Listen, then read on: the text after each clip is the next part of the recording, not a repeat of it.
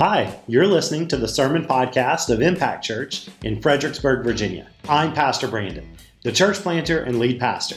We are a new church in the D C area that is centered on the gospel and sent to our neighborhoods, Northern Virginia, and the nations.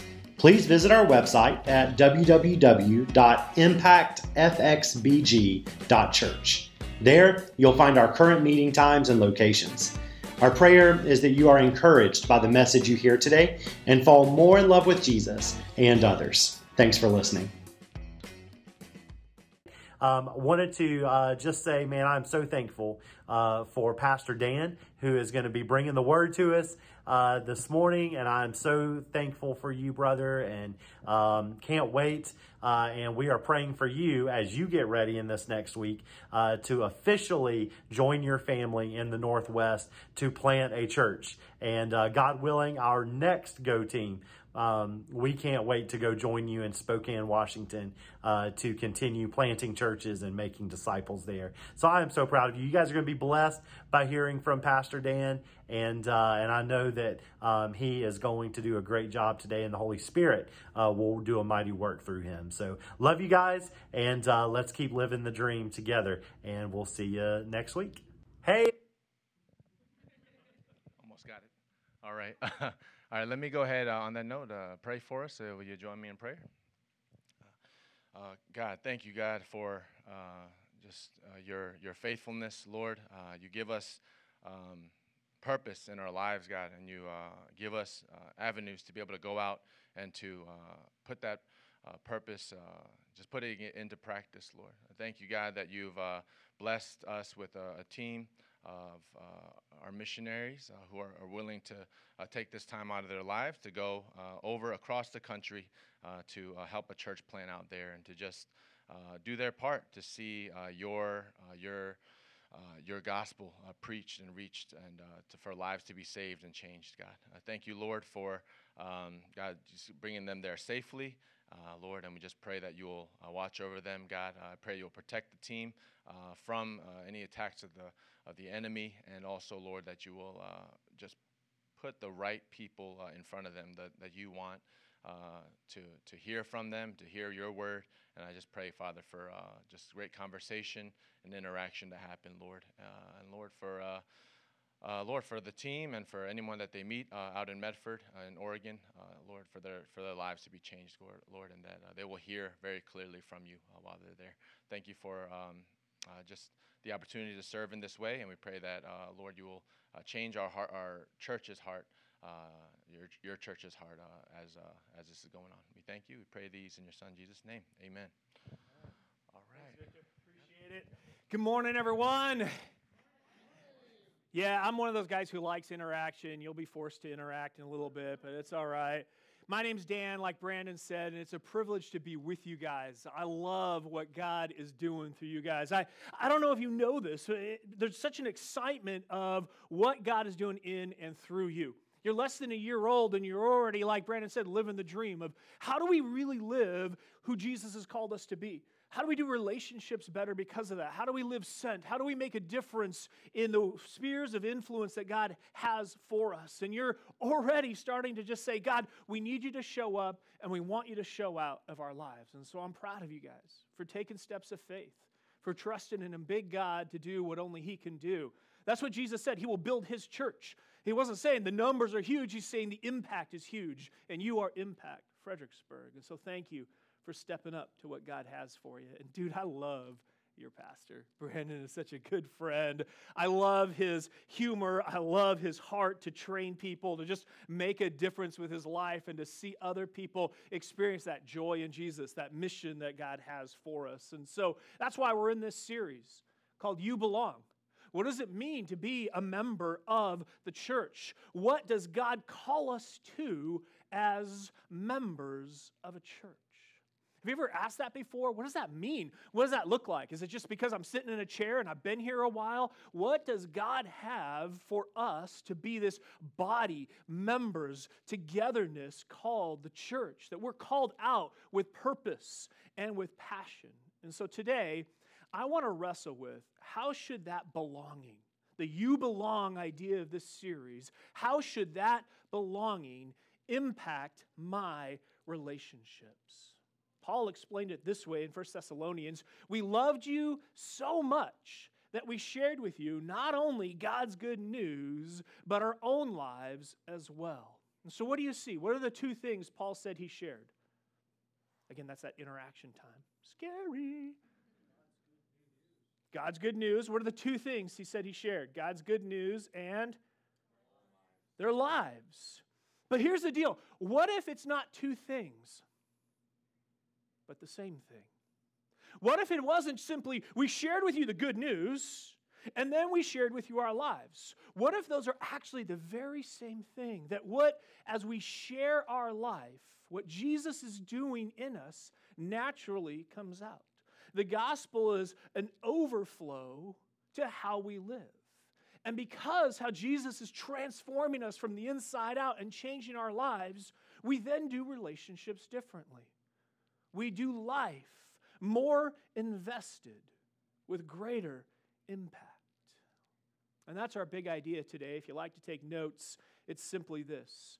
What you are passionate about is what you will purpose your life after. What you and I are passionate about is what we will purpose our life after. Have you found that to be true?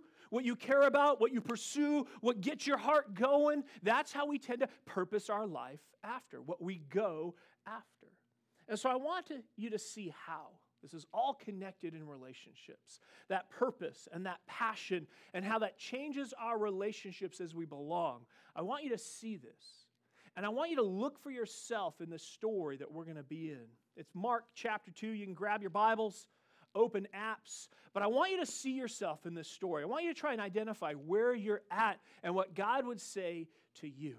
It might be a familiar story. It might be an unfamiliar story. But we're going to be in Mark chapter two, with, picking up with these words. When Jesus returned to Capernaum several days later, the news spread quickly that Jesus was back home. This is his home region. He's in a house. He's teaching. And it is packed. Soon, the house where he was staying was so packed with visitors that there was no more room, even outside the door.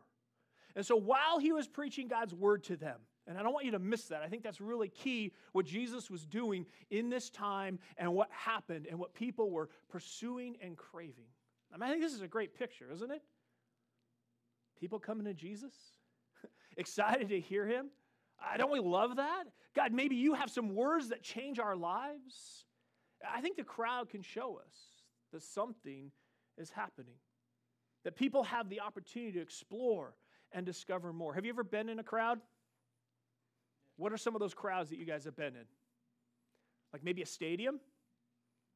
Fred Nats, Washington, whatever they're going to be called this year, commander, football team thingy, right? Maybe as a kid, you couldn't wait for recess because you were in line and there was a crowd and you saw the playground. There's something about a crowd that can kind of go, whoa, what's happening here? What's going on? I, I kind of want to find out more. King's Dominion, a new movie, whatever it is, the crowd can be great. A ton of fun. You know, we tend to take this selfie, you post on social media, look what I was a part of today. It's so awesome. But if we're not careful, the crowd can create an issue. Check it out, verse three. Four men arrived carrying a paralyzed man on a mat. And they, what? They couldn't bring him to Jesus because of the crowd. And so hear me, there's a very real danger of getting stuck in the crowd. There's a huge danger of that on the ninety-five, but there's also a danger of that, just getting stuck in the crowd. Not sure what to do. I mean, everyone's there. Everyone's kind of doing the same thing. And you're like, well, is this it? Is this good enough? Just attending the next cool thing? Maybe just going through the motions. You get in line, you shuffle along, and boy, I hope it's good today. To do something instead of become someone. That's the danger of the crowd. You end up just doing something instead of becoming someone, the dream and the goal God has for your life. And so don't miss this.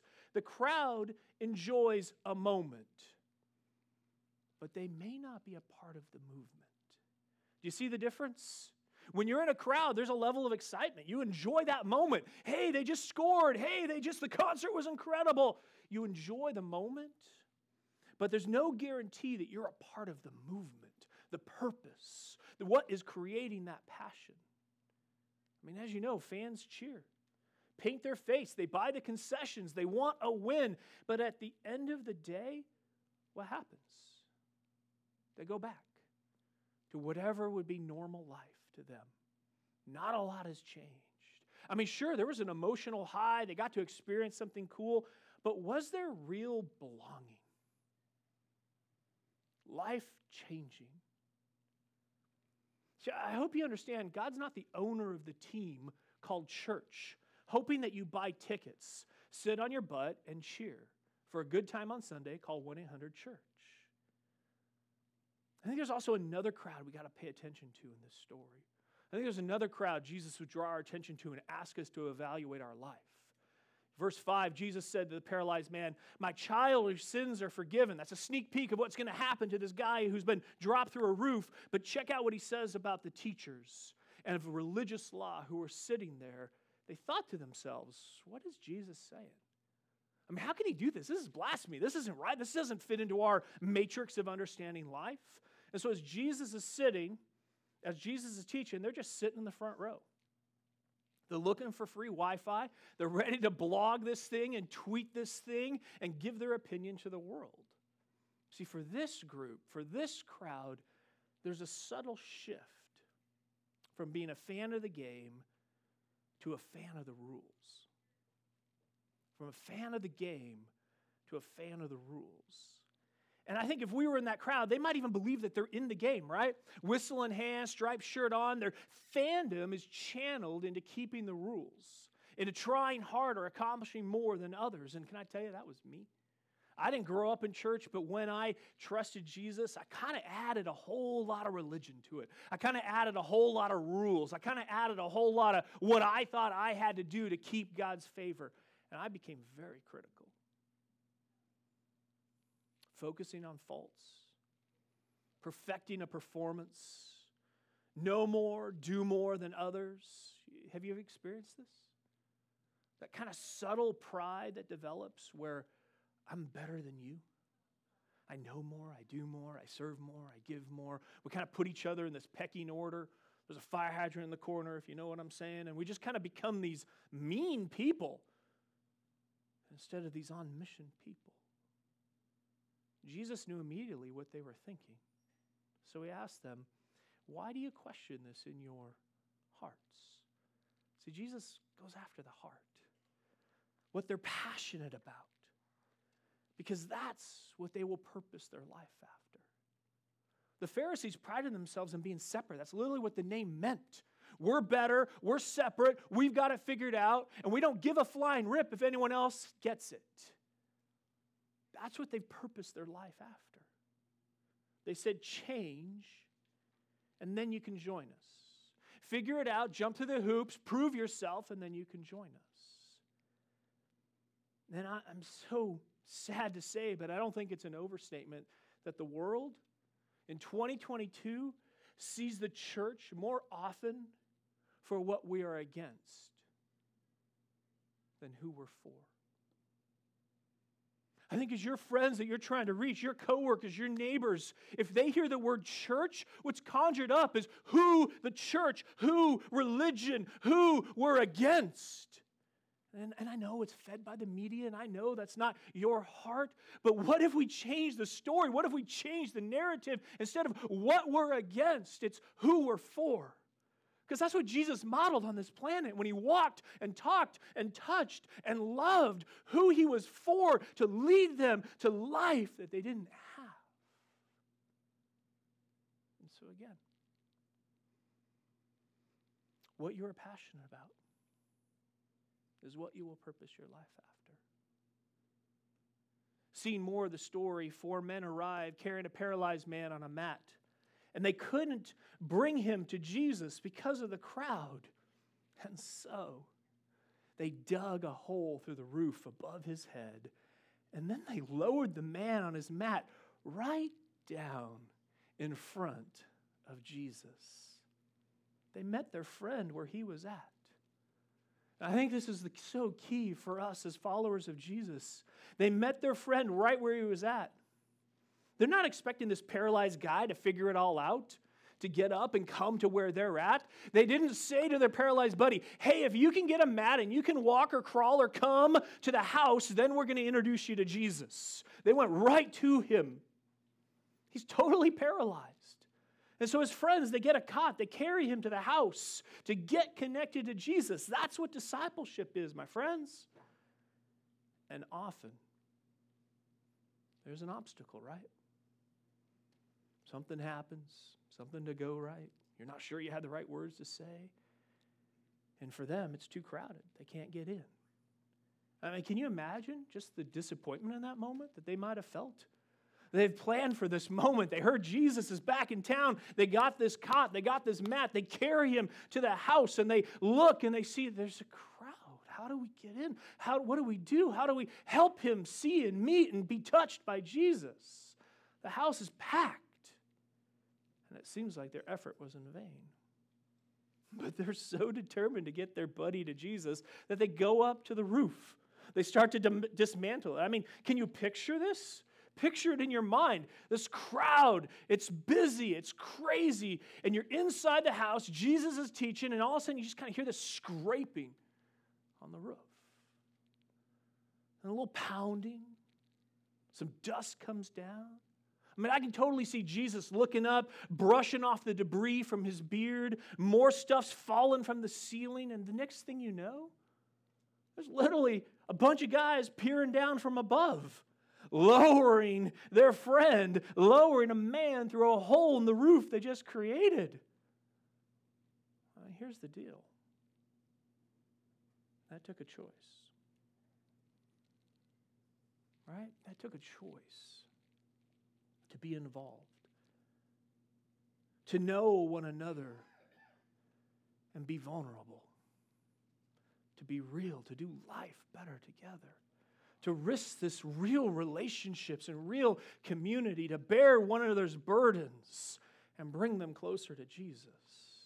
It's the impact, if we really want to belong, what God calls us to be as members, you've got to fight to invite others into your life, to be really involved. I don't mean church schedule. I mean the real you. I don't mean, hey, you know what, it's church today and group tomorrow and whatever it is. When it's church schedule, that's when you're involved. I mean, that's your heartbeat because you recognize relationships the way God has called you and wired you to be, to be involved.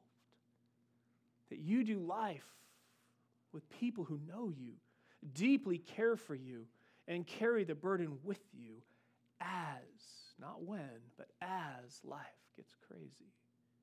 See, I believe Jesus has a dream for you and me, for this church, and it's in relationships. It's in that incredible belonging that God has called us to, that whatever the difficulties you are facing, it might be parenting, it might be addictions, you're like one decision away from a divorce, the finances are crushing you, you don't know how to love each other anymore. So we want to help connect you to other people who are going through life with you, to love like no other because we've been loved like no other. That's what we just sang about, where Jesus is changing our lives. And so like Paul said, we loved you so much that the gospel poured out of who we are. That's the distinction. The gospel isn't just something we tack on with everything else. It's who we are. We're new in Jesus. We live differently. So that's why the gospel pours out of us. It isn't a starting point. It is our life point. And that's why we do relationships, community, and care better together. So who is that for you? Who have you really invited to know you and to do life at an authentic level? And I know, I know right now you're just thinking, that, that just feels impossible. You know how busy I am. You know how scheduled I am. You know what's going on. You know how I was burned at another church. How, how could I? Why would I? I mean, don't you think it's true that we're a culture craving relationships, that we want what God said he wants for us? We want to have real, vital, vulnerable relationships. But we're just in this midst of a crowded existence where it's almost easier to live lonely lives. It's almost easier to just run the schedule, do the tasks, feed the kids, pull the car in the garage, close the door.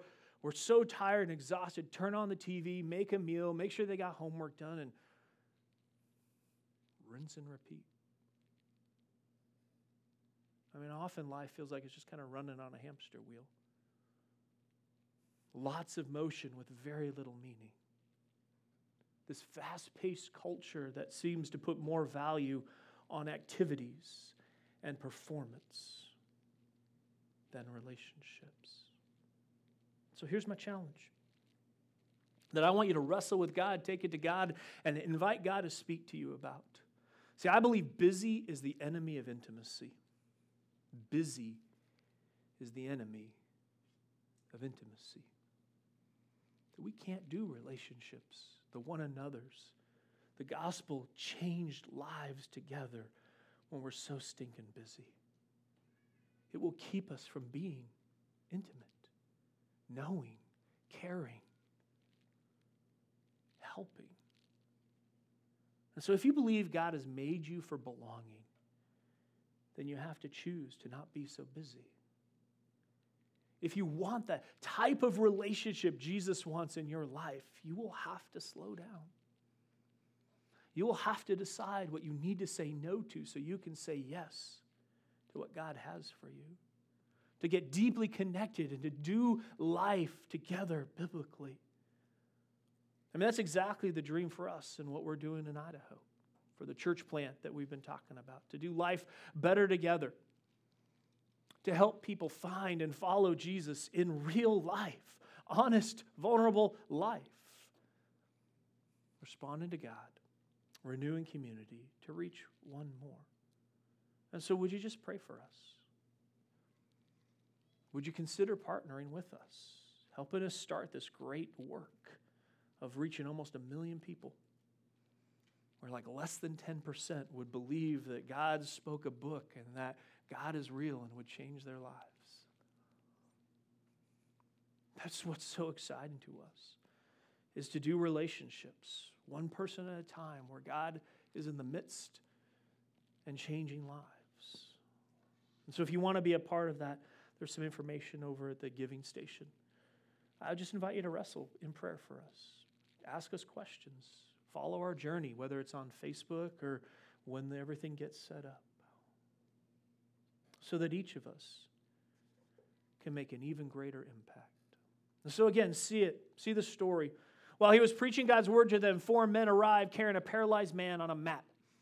They couldn't bring him to Jesus because of the crowd. And so they got creative. They got crazy. They risked so much and dug a hole through the roof above his head. And they lowered the man on his mat right down in front of Jesus. That's our job. That's our goal. That's our passion. I want to introduce you, as many as we can, to Jesus. And seeing their faith, Jesus said, seeing their faith, Jesus said to the paralyzed man, "My child, your sins are forgiven." I just love Jesus' response. Someone busted through the roof, guys. This isn't a fiction. This is a real thing that happened. This is somebody's house. Somebody's going, "Holy cow, how am I going to pay for that?" They just busted through the roof. They're not the hired remodelers. It wasn't like, "Hey, Jesus, I'm sorry. The remodelers came. It's my fault." They ripped up the roof.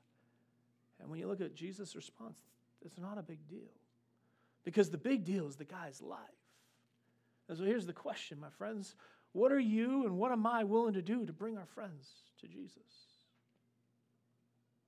Are we willing to risk some embarrassment, some ridicule, some case, crazy, chaotic decisions to love? Would we go get a cot and meet them where they're at, climb up a roof and dismantle it, and then lower them down?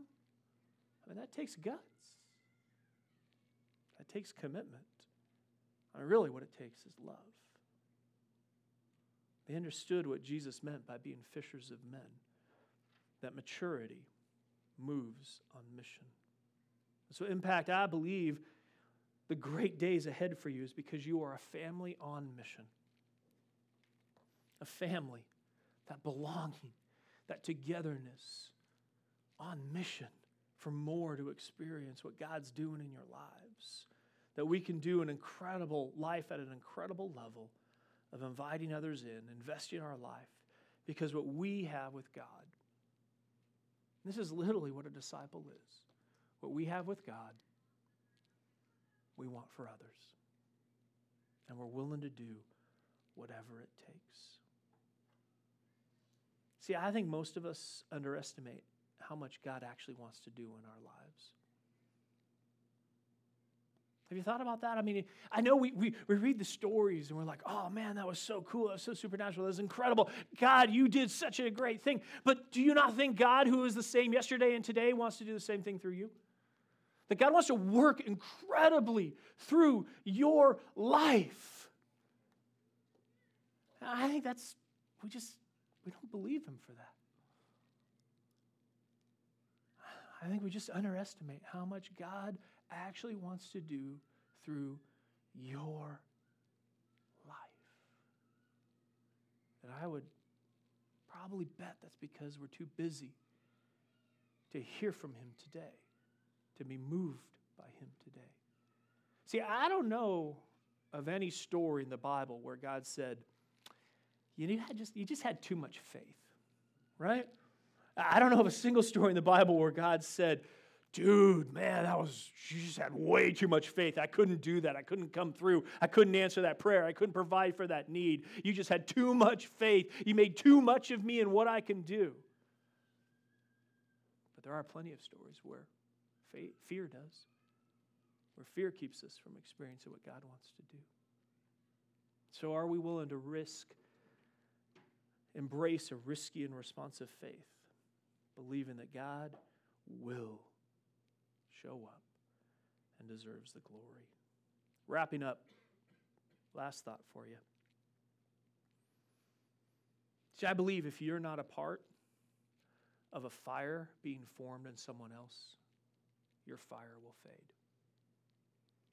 If you're not a part of a fire being formed in someone else, your fire will fade. If you're not a part of sharing what God's doing in your life, if you're not a part of helping to populate heaven and break down the gates of hell, if you're not a part of risky adventure where God has to show up in the midst of it, if you're not a part of a fire being formed in someone else, you guys know how addictive it is when someone says, that's who God is, that's what church is, I'm loved by Jesus. Have you, have you experienced that? Where you get to be a part used by God for him to just move in their lives? That's a fire.